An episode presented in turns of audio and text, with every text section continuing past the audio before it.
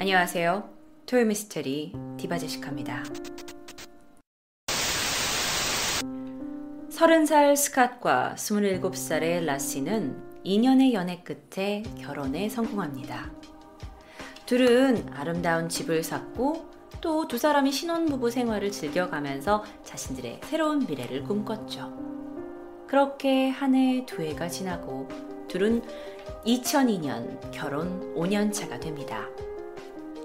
그날은 크리스마스 이브 날이었어요. 제가 이 두 커플의 사진을 조금 더 보여드릴게요. 그날따라 스캇은요, 어, 버클리 마리나라는 곳에 낚시를 하러 간다고 집을 나섰고요. 아내 라시는 음, 강아지와 함께 동네 공원으로 산책을 나가게 됐죠. 그렇게 부부는 자기 각자 할 일을 하게 됐습니다. 하지만 그날 오후, 이 두 사람의 집에 옆에 살고 있던 이웃 한 명은요, 스캇과 라시가 기르던 강아지가 목줄을 맨 채 혼자 돌아다니는 걸 보게 돼요. 아내 라시가 사라진 거죠. 자, 그녀의 차는 집 앞에 주차되어 있었어요. 그리고 지갑하고 키꾸러미도 테이블에 그대로 놓여져 있었거든요. 그런데 라스는 어디 간 걸까요? 남편이 집에 돌아왔어요. 근데 보니까 부인이 없는 거야. 장모님네 갔나 보다라고 생각을 했죠. 하지만 오후 6시가 돼도 아무런 연락이 없자 장모님께 전화를 걸어봅니다. 장모님, 저 라시 거기 있어요? 그런데 장모님네 집엔 부인이 가지 않은 거예요. 결국 오후 6시쯤 그녀의 가족들은 라시의 실종 신고를 하게 됩니다. 당시의 라시는 임신 8개월이었습니다. 가족들과 친구들 할 거 없이 뭐 남편 또 어, 엄마 아빠 다 해서 진짜 뭐 근처 공원, 마켓, 친구 집 정말 그녀가 갈 만한 곳을 다 돌아다녔어요. 그런데 그녀는 발견되지 않았어요. 그래서 결국 그녀의 이 실종 사건은 이 집 주변을 벗어나서 타 지역까지 계속 확대가 되었고요. 결국 그녀는 발견되지 못한 채 현상금은 처음에 그냥 250만 원에서 시작됐던 게 결국에는 5억까지 올라가게 됩니다. 자, 이건 당시에 라스를 찾기 위한 그 이제 이 현수막이 걸렸던 거예요. 그녀의 풀네임은 라시 피터슨이었어요. 저기 보시면 이제 50만 불의 이제 현상금을 주겠다라는 이야기가 있죠. 실제 사건입니다. 자, 이후에 1,500명의 자원봉사팀이 구성이 되었고요. 그녀를 위한 웹사이트도 만들어졌어요. 그녀를 목격했다는 작은 단서라도 있으면 그녀를 찾는데 도움이 되겠지만 이상하리만큼 그녀의 흔적은 그 어느 곳에서도 찾을 수가 없었습니다. 그런데 여러분, 실종 또는 살인 사건이 발생했을 때 대부분의 경우 경찰은 원래 알던 사람 또는 관계가 가까웠던 사람을 먼저 용의선상에 오르게 되죠. 그래서 제일 가까웠던 사람을 조사하다 보니 남편 스캇이 먼저 용의선상에 오르게 됩니다. 그럴 수 있죠. 자, 사건 당일 그는 무엇을 하고 있었을까요? 그는 아침에 낚시를 하러 나간다고 했어요. 그리고 집을 떠났고 근처의 사무실에 가서 이메일을 보냅니다. 그리고 보트를 챙겨서 나가게 돼요. 근데 보트가 이제 자기의 보트는 아니었던 것 같고 뭐 빌리는 보트였던 것 같아요. 그럼 이 알리바이가 어떻게 형성이 되냐? 일단 이메일을 작성한 시간이 정확히 맞습니다. 그리고 보트를 빌렸다는 그 영수증도 있고요.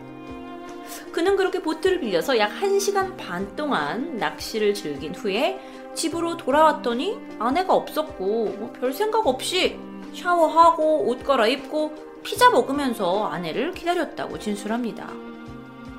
그의 알리바이는 확실했어요. 그런데 그가 이 사건을 대하는 태도에 경찰은 의문을 갖기 시작합니다. 라시가 실종된 당일 경찰 진술이에요. 그런데 일반적인 남편이라면 아내가 없어졌으니 막 좀 정서적으로 불안할 수도 있고 걱정하는 표현을 했을 텐데 어, 스캇은 경찰에게 뭐 그렇게 많은 질문을 하지도 않았고 사실 경찰이 봤을 때 좀 무신경한 것 같은 태도를 보였거든요. 아, 게다가 이게 아내가 실종 사건이잖아요. 그런데도 불구하고 모든 진술을 다 과거 시점, 아내에 대한 걸 과거 시점으로 이야기를 하면서 마치 아내가 완전히 사라져버린 것 같은 말투를 구사했던 거죠. 초기 조사에서 스캇은 이 경찰이 거짓말 탐지기를 하자고 요구했었거든요. 근데 이것도 거부했어요. 이상하잖아요. 하지만 라시의 가족들은 스캇을 믿었습니다. 그의 무죄를 주장하고 스캇 편을 들어줬어요. 왜냐면 그가 그동안 그 이제 라시를 위해서 만들어진 봉사활동 센터에 매일매일 출근하듯이 와가지고 응원하러 온 사람들과 함께 위로하고 같이 슬퍼했던 그런 모습을 보였거든요. 그러니까 진정으로 아내를 간절히 찾고자 하는 그런 모습을 분명 보였기 때문에 라시의 부모는 의심하지 않았습니다. 하지만 실종 2일차가 되면서 경찰에서 진술을 하는 스카 피터슨의 모습은 많은 사람들을 좀 궁금하게 만듭니다. 영상으로 확인할게요. 아이고. 볼게요. What we didn't see back then was Just tell me about the morning. 그날 아침에 대해서 얘기해 보세요. 라고 경찰이 얘기합니다. Um, okay. 네, 그럴게요. I don't know what time we got up. Probably uh, Lacey got up and went and um, 아, 몇 시에 일어난지 잘 모르겠고요. 음, 뭐 하여튼 일어났는데 assumed had she had some cereal for breakfast. 아, 와이프는 그날 아침에 시리얼을 먹었던 것 같고요. here's Scott Peterson being questioned by the first detective on the case. 1 a.m., Christmas Day, 2002. When did you realize you were going to go fishing? 그런데 어, 낚시를 갈 거라고 언제 계획을 하신 거죠? 라고 경찰이 물었어요. Oh, that was a morning decision. It's either that was a morning, so it's like all 아, 그냥 그건 그냥 아침에 그냥 결정한 거예요. 제가 그냥 뭐 골프를 치러 가거나 아니면 뭐 낚시를 하러 가려고 그랬었던 거죠, 뭐. Okay. So what you're telling me, Scott, is there's no, you have no idea where this is. 경찰이 묻습니다. 그러니까 스카 씨, 부인 라 씨가 어디 있는지 전혀 모른다는 거죠? 네. 모르겠어요. 마치 남의 일을 이야기하고 있는 듯하죠? 참. 그래서 그의 태도가 문제가 되는 겁니다. 사실 좀 태연하기까지 했어요. 태평한 것 같기도 하고요.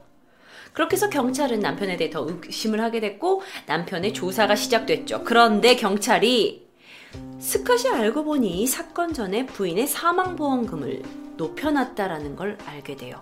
그리고 사건이, 그러니까 실종 사건이 계속 조사가 진행되는 동안 아내의 차를 팔고 이 집을 팔려고 했던 시도를 알아냅니다. 이게 일반적으로 실종된 아내를 대하는 남편의 자세일까요? 그런데 여기에 더불어서 경찰은 남편의 외도 사실을 알게 됩니다. 남편은 마사지 치료사였던 엠버 프레이와 바람을 피웠어요. 그리고 그 증거들이 경찰에게 입수됩니다. 엠버가 실제로 증언을 했어요. 이 남자 어떻게 알고 만난 거냐고요. 그랬더니 엠버의 말에 의하면 스캇이 자신은 작년에 아내를 잃었다고 얘기했다고 해요. 그러면서 이번 크리스마스는 나에게 아내 없이 혼자 보내는 외로운 크리스마스가 될지도 모른다! 라는 이야기를 하면서 엠버를 꼬셨던 거죠. 이런 말에서 그렇지만 개구라를 친 겁니다. 보험금, 게다가 차에 집까지 팔아 바람까지 펴 내연녀가 발견되면서 정말 모든 것이 의심받기 충분한 상황이었어요. 그런데 스캇은 잘 알고 있었습니다. 많은 사람들이 자기를 의심하고 있다는 걸요. 그래서 그는 대범하게 이 사건이 점점 여론의 관심을 받으니까 직접 방송에 출연해서 인터뷰를 자처합니다. 그리고 그 인터뷰에서 부인에 대한 그리움을 강조하게 되죠. 하지만 그럼에도 불구하고 그는 계속해서 살인 의혹을 받게 되는데요. 그 이유는 영상에서 확인하시죠. It's like our time, 힘든 시간을 보내고 있어요. And I's time together, knowing that she's missing the- walking the dog through there like she would do on most mornings is like a way to experience her right now for me. And a lot of times I, I can't make it very far. 정말 I get 그녀를 걱정하고 part of 있다는 the way. I, 이야기를 certainly can't make it to the part of the park where currently there's a big poster of her up. But Peterson knows at this moment police have focused their investigation. 자, 그는 여러분도 보셨다시피 눈물을 흘리면서 호소를 하고 있는데요. 이게 충분히 먹혔을 수도 있는데 왜 그가 다시 질타를 받았을까요? 이어지는 인터뷰 장면들입니다. I think everybody sitting at home wants the answer to the same question. Did you murder your wife? 당신은 와이프를 죽였습니까? No, no, uh, I did not. And I had absolutely nothing to do with her disappearance. And you use the 아니요, 그녀의 실종에 나는 아무런 관련이 없어요. word murder. Um, and right now, everyone's looking for a body. And that's the hardest thing because that is not a possible resolution for us. And you use the word murder, and yeah, I mean, that is 아마 여러분이 영어를 다 못 알아들으신다 하더라도 여러분이 느끼시는 게 있죠. 그는 웃고 있습니다. a, a possibility. Um, it's not one we're ready to accept, and it creeps in my mind late at night and early in the morning. And during the day, all we 아주 황당한 분이시죠. 이 인터뷰 이후 대중은 더욱더 그를 질타합니다. 하, 이렇게 웃는 표정으로 뻔뻔하게 인터뷰를 했으니까요. 하지만요, 여론은 여론일 뿐이에요. 계속되는 경찰 수사에도 라 씨의 실종 사건은 해결되지 않았습니다. 그런데 그러던 2003년 4월입니다. 한 커플이 개를 데리고 산책을 나가게 됐어요. 그리고 해변가에서 신생아 남자아이의 부패된 시신을 발견합니다. 경찰은 부검 결과 아이의 목에 끈 자국을 발견했고요. 몸엔 뭔가 날카로운 걸로 그어진 자국을 발견합니다. 그리고 그 아이의 시신이 발견된 곳에서 약 1.6km 정도 떨어진 곳에서 또 다른 시신 한 구가 발견되는데 여자였습니다. 그녀는 임산부가 입을 것 같은 그 큰 옷과 속옷, 브라나 팬티 같은 것들이 임산부의 의상돼 있고요. 그런데 특이점은 오른쪽 발은 잘려진 상태였고 왼쪽 다리 반이 없어진 상태였어요. 사체는 심하게 부패가 된 상태였습니다. 경찰 조사가 시작됐어요. 과연 이 시신은 누구의 것이었을까요? 네. 라시의 것이었습니다. 그리고 발견된 남자아이의 시신은 라시의 배에 있던 8개월 된 남아. 라시가 그 아이를 코너라고 불렀거든요. 바로 그 코너였어요. 죽은 엄마의 자궁이 부패되면서 구멍이 생겨 아이가 외부로 나오게 된 거였죠.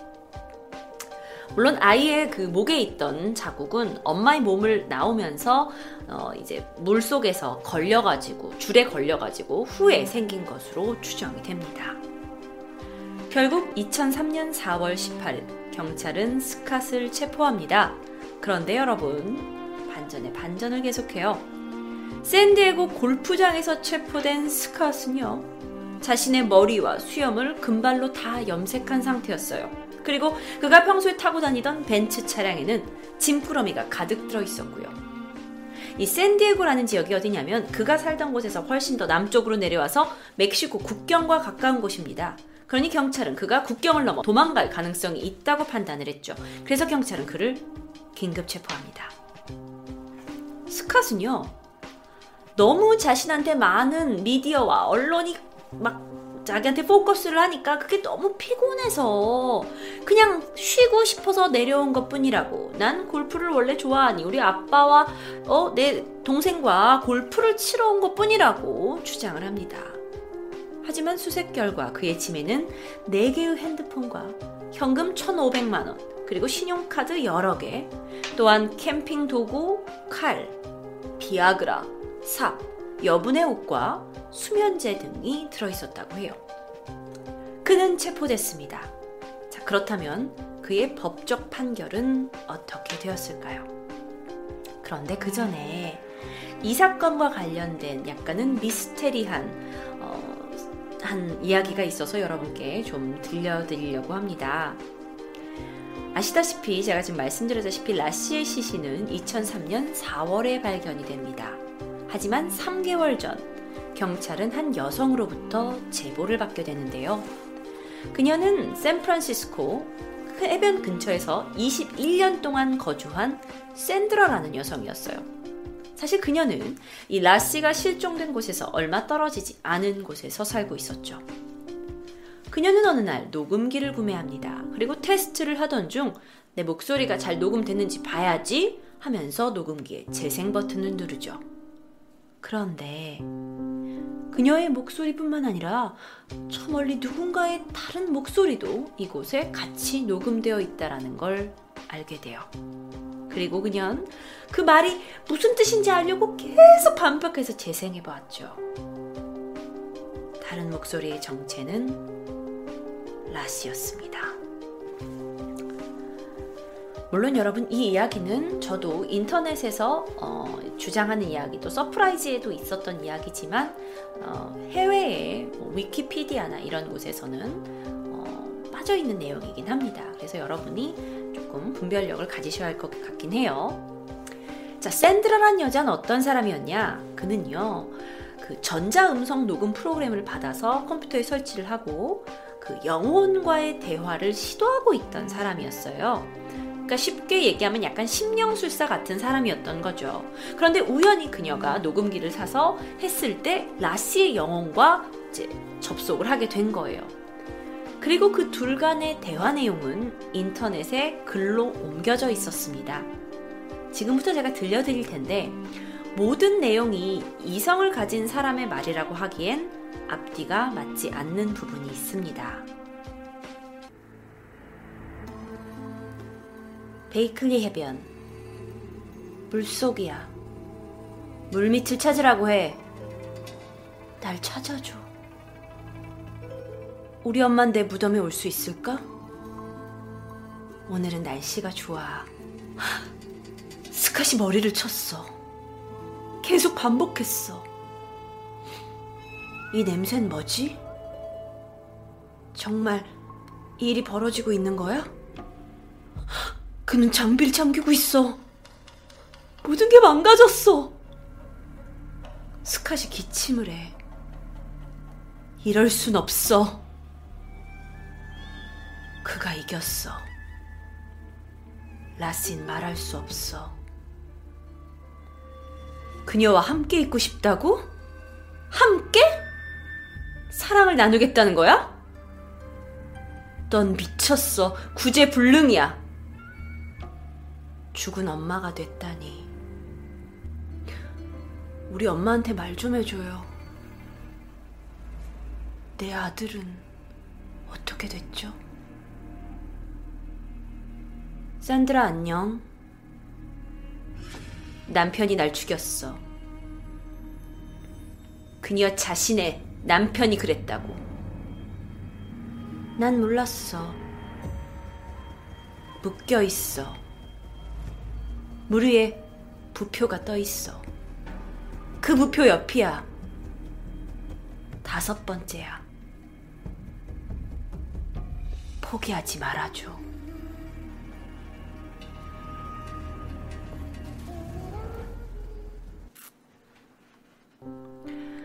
이 녹음 속에서의 라씨는 자신과 8개월 된 태아 코너가 남편에게 살해돼서 그의 낚싯배에 실려 그 버켈레이 마리나 해안 가까운 바다에 콘크리트에 묶인 채 수장되어 있다고 산드라에게 도움을 요청했어요.